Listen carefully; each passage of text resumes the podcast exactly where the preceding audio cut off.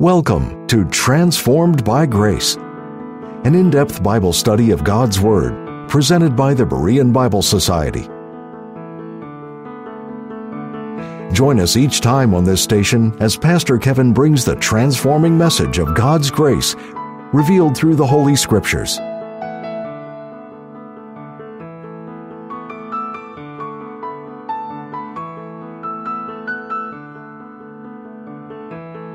Gladys attended church services one particular Sunday. The sermon seemed to go on forever, and many in the congregation got groggy. After the service, to be social, she walked up to a very sleepy-looking gentleman, and in an attempt to revive him from his stupor, she extended her hand in greeting and said, "Hello, I'm Gladys Dunn." And the gentleman replied, "You're not the only one."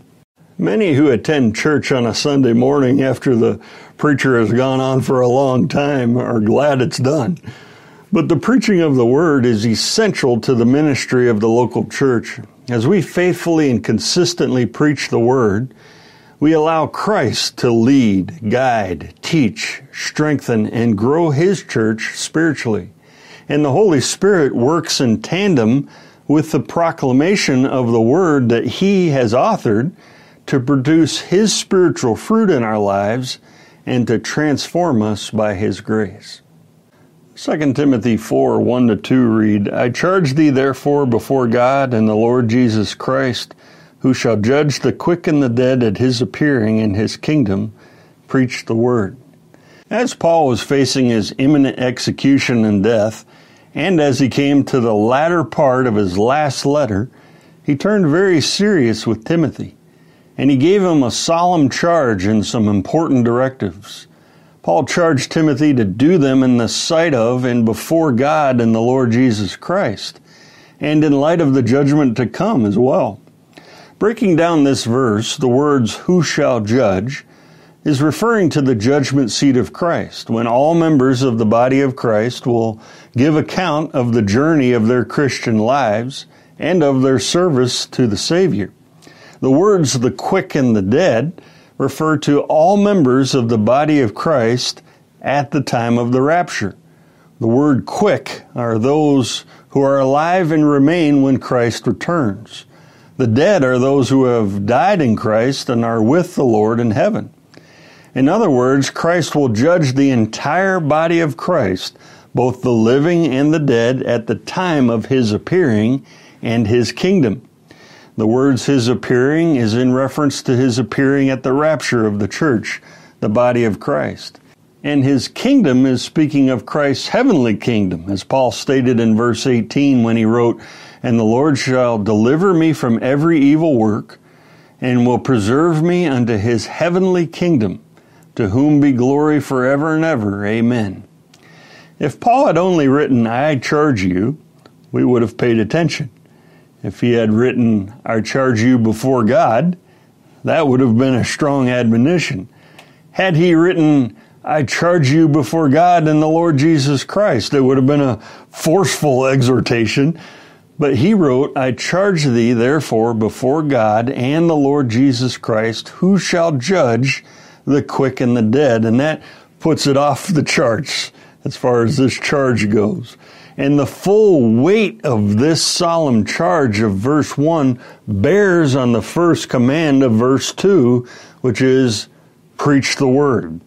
It is impossible to exaggerate the significance here given to the preaching of the word by that solemn charge in verse 1. We are being taught that the preaching of the word must always remain as the centerpiece of any ministry. This challenge to preach the word is also right after Paul told Timothy about all Scripture being given by inspiration of God. It is all God-breathed. The Scriptures originated with Him, and it is God's authoritative word. And Timothy is being taught here to not hold back in his proclamation of God's truth, to not be ashamed of God's word. He was to preach the word because his words would then be resting upon the most solid of foundations, since all Scripture is given by inspiration of God. In light of that day, when we will each and all give account of our service before the Lord, Paul charged Timothy and us, the church, that the preaching of the word must be the principal focus of his ministry and of the work of the local church. The preaching of the word was not just to be a part of that ministry, it was to be the primary emphasis of it. We are to keep the main thing the main thing. And the preaching of the word is the main thing for the local church. God lists things by order of importance in His Word, and listed first here, as well as it being a charge before God, the Spirit is driving home to us that the preaching of His Word is the top priority in the church. The word for preach means to proclaim as a herald. In Paul's time, rulers had heralds who made announcements in public to the people. The herald was a messenger with a proclamation to be heard and to be heeded. The king's message was paramount. The herald did not choose his message. It was given to him by his sovereign. He only conveyed exactly what his sovereign gave him to say. And so it was for Timothy and for all who preach and teach the word. We are to herald the word of God. We are not charged just to preach, but to preach the Word, His Word. Our sovereign, the Lord God Almighty, has given us what we are to proclaim, and it is His Word. And we are to herald it clearly and plainly. And God's message is paramount for all to hear and to heed. As a pastor, Timothy was not required to merely know the Word. He was charged to preach the word and to make it known to others. The word of God was to be the content of Timothy's preaching and his messages. Like Peter wrote, if any man speak, let him speak as the oracles of God. And when it says to preach the word, this takes in the entirety of the word. Paul told the Ephesian elders in Acts 20:27, for I have not shunned to declare unto you all the counsel of God. And as we follow Paul, as he followed Christ, that teaches us that preaching in the local church should also entail declaring the whole counsel of the Word of God. But we do so in light of what Paul taught Timothy a couple chapters earlier in 2 Timothy 2:15, study to show thyself approved unto God, a workman that needeth not to be ashamed, rightly dividing the word of truth. The whole word of God is to be preached, but as we do so, we must rightly divide it. And that means that we are to interpret it and declare it in light of the message revealed to Paul for this current dispensation of grace, making clear distinctions between God's instruction for Israel and His instruction for us, the body of Christ, so that we don't claim promises or try to live by instruction meant for another time and another people. It's important to note that not everyone who opens the Bible, stands behind a pulpit, and starts talking is preaching the Word. Many preachers are actually preaching themselves instead of the Word. As Paul stated in 2 Corinthians 4:5, for we preach not ourselves, but Christ Jesus the Lord. And that verse shows that it is possible to preach oneself rather than Christ. Now, I'm not talking about the occasional life story used to illustrate a point from Scripture, but if you find that the focus is continually on the touching and manifold life experiences of the preacher, he may be preaching himself. But Timothy was charged not to preach himself, but to preach the Word. And Timothy was also not to preach ethics and politics and philosophy, sociology, or economics. He was not to use the word as a launching pad for his own ideas and hobby horses. He was not to preach theory. He was to preach truth, the truth as it has been revealed in the Word of God. The most effective way to oppose and expose error is to preach the truth. And the best way to dispel darkness is to turn on the light. And there is much error and much darkness in this world. And the Word is the truth and the light that needs to be proclaimed to drive the darkness out and to rescue lost sinners from the power of darkness. Because the Word of God is what both sinners and saints need. And the Spirit works through His Word. By it, the Spirit convicts sinners of their need of the Savior. And by the power of the living Word, the church grows to maturity in Christ. As Colossians 1:28 instructs us, whom, that is Christ, we preach, warning every man and teaching every man in all wisdom, that we may present every man perfect or mature in Christ Jesus. Matthew Simpson said this about the spiritual battle that takes place with the preaching of the Word. He stands behind the pulpit. He stands in Christ's stead. His message is the Word of God. Around him are immortal souls. The Savior unseen is beside him. The Holy Spirit broods over the congregation. Angels gaze upon the scene, and heaven and hell await the issue. What associations and what vast responsibility. Opening the Word and preaching it to God's people and the unsaved carries a great weight of responsibility, but we are charged by God to do it. Much does go on behind the scenes in the spiritual realm that we cannot see. There are eternal ramifications that go along with making the truth of God known. And preaching it is to be done with the realization, as Richard Baxter put it, I preached as never sure to preach again, and as a dying man to dying men. God works through the preaching of His Word, and it is a privilege for the preacher to declare God's infinite and perfect wisdom as revealed and found in His Word. A preacher was rushed to the hospital, and an inexperienced nurse was assigned to him. She put a barometer in his mouth instead of a thermometer, and it read, dry and windy. Sometimes preachers can be dry and windy, and I know I've been guilty of that too.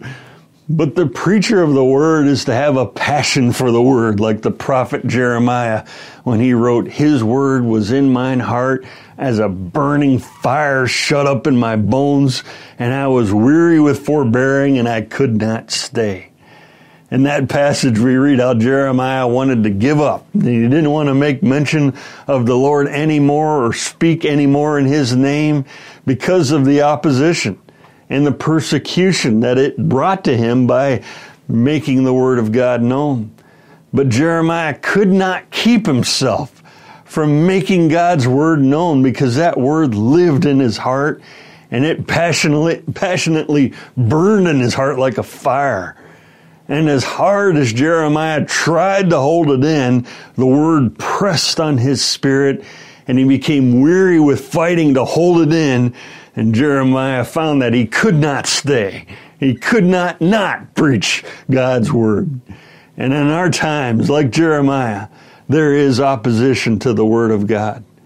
But we need to faithfully and passionately make God's Word known because people need its truth and its life-giving message so desperately. And we are to preach the Word, as Martin Luther once said, I preach as though Christ was crucified yesterday, rose from the dead today, and is coming back tomorrow. We'll be returning to the program in just a minute. But first, we'd like to take this time to thank you, our partners, for making these programs possible. If you would like to access our library of helpful Bible study tools, go to BereanBibleSociety.org.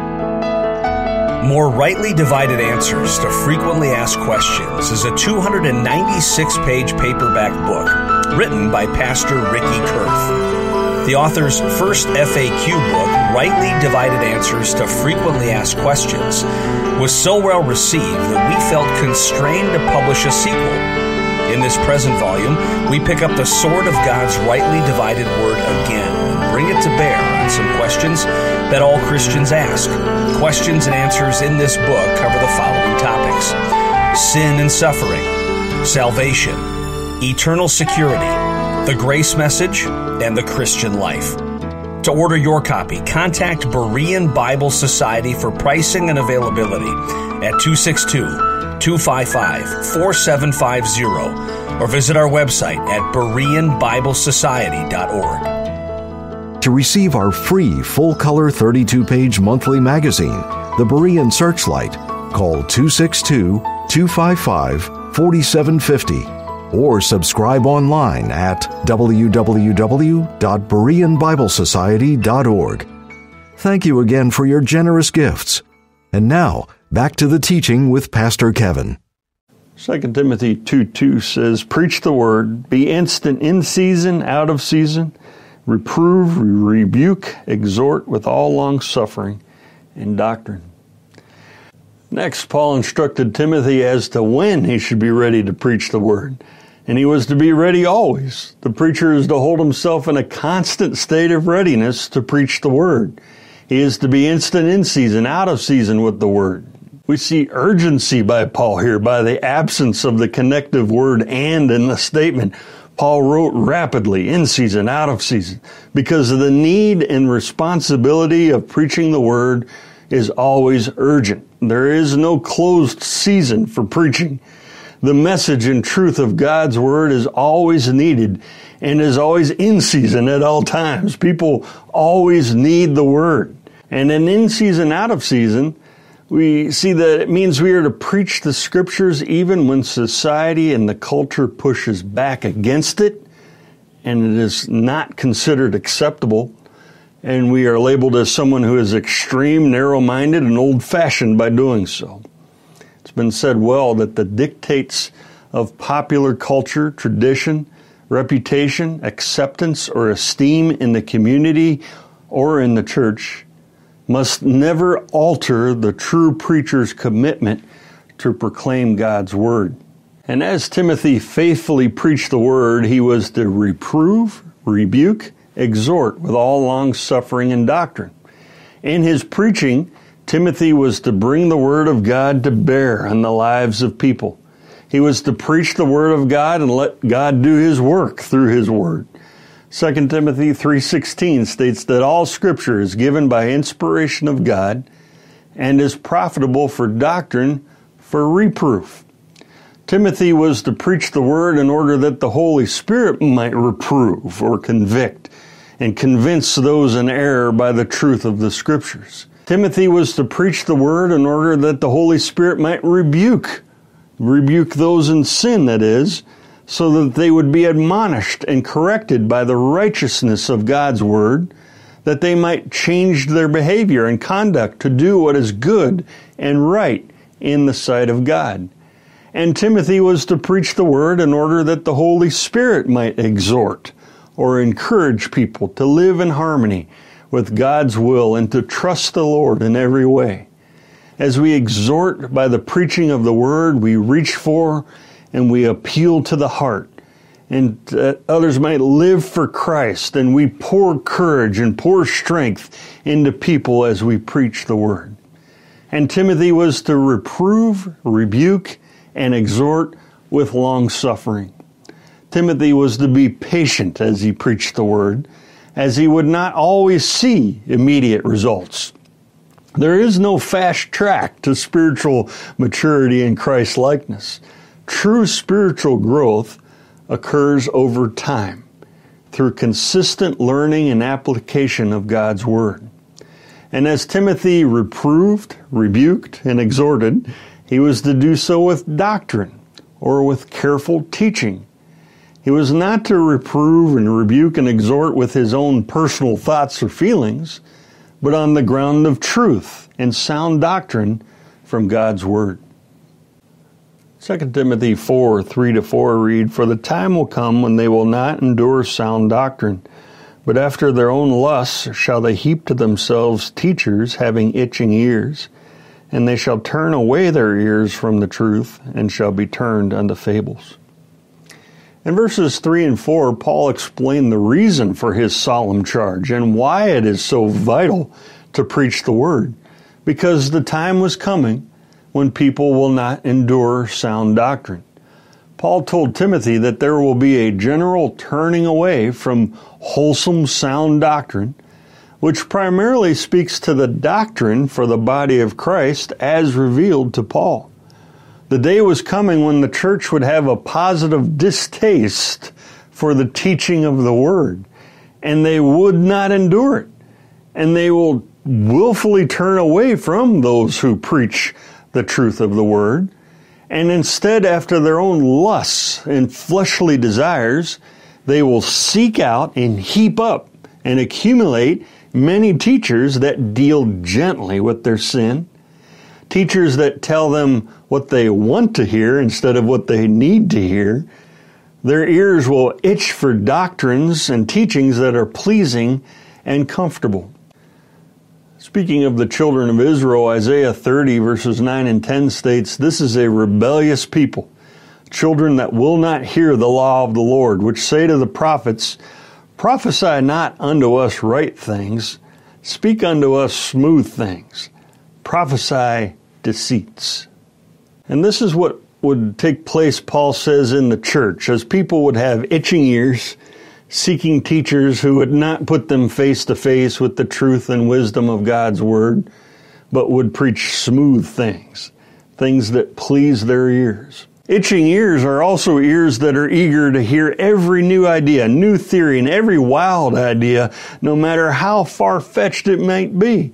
Having itching ears and finding teachers that teach these kind of wild ideas, they then knowingly, deliberately turn away from the truth and are turned to fables or myths and legends. They will willfully choose to believe myths rather than the truth.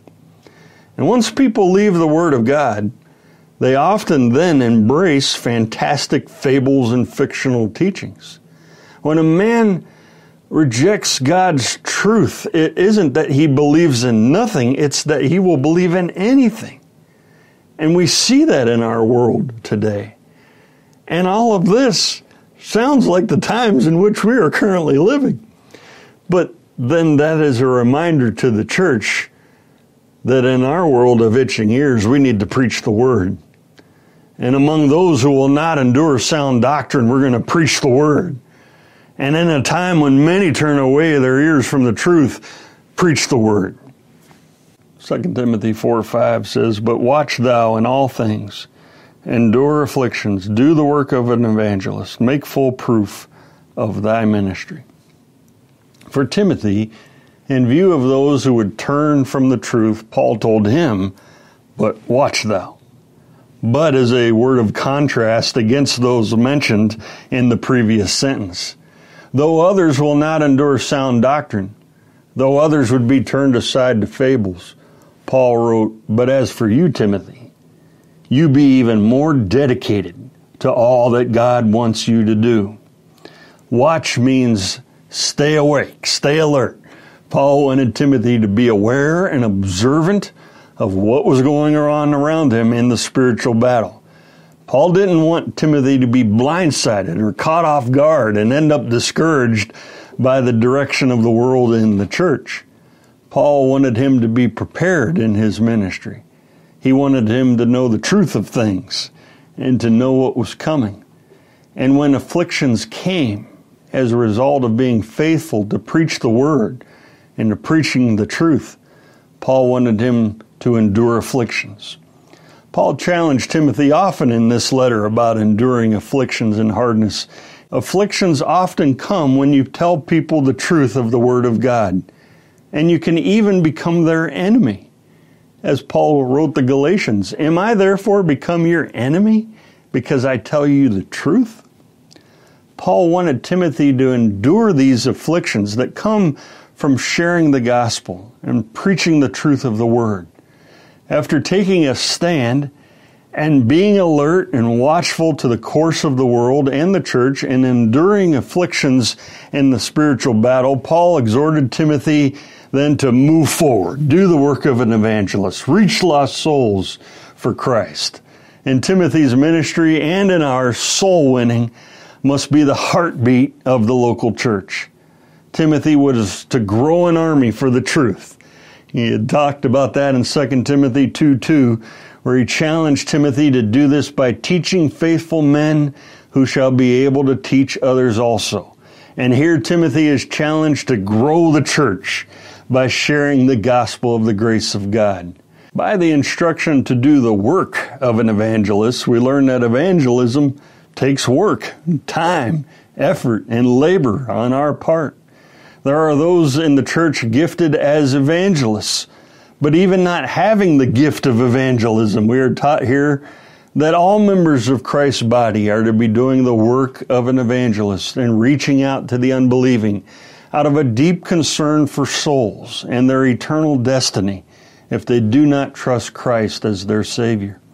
Charles Spurgeon once said this, "If sinners be condemned, at least let them leap to hell over our dead bodies. And if they perish, let them perish with our arms wrapped about their knees, imploring them to stay. If hell must be filled, let it be filled in the teeth of our efforts, and let not one go unwarned and unprayed for." Finally, Paul wrote Timothy, "Make full proof of thy ministry," which means to fulfill your ministry. By that command, Paul was challenging Timothy here to not give a half-hearted effort, but to give his whole soul, all his heart, his strength, and talents to the Lord, and to be faithful and to see it through and fulfill the ministry which Christ had called him to, and to finish it. In doing so, he would be like the Apostle Paul, who wrote in the next couple verses how he had finished and saw his ministry through to the end of his life, writing, "I have fought a good fight, I have finished my course, I have kept the faith." And by Timothy fulfilling his ministry, he would be like the Savior, who in John 17:4 prayed to the Father, "I have glorified thee on the earth. I have finished the work which thou gavest me to do." And that is a challenge for each of us in our individual lives and ministry, to be faithful to the end of our life, or to the sound of the trump, and to finish the work that God has given each of us to do for the honor and glory of our Savior, the Lord Jesus Christ.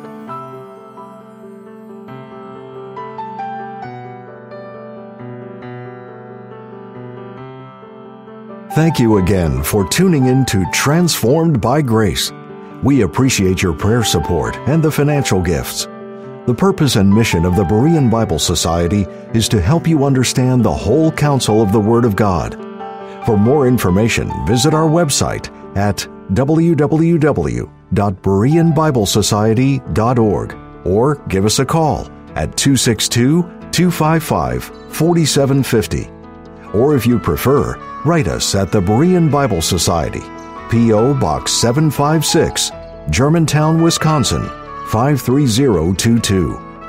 Now until next time, may you be transformed by God's grace.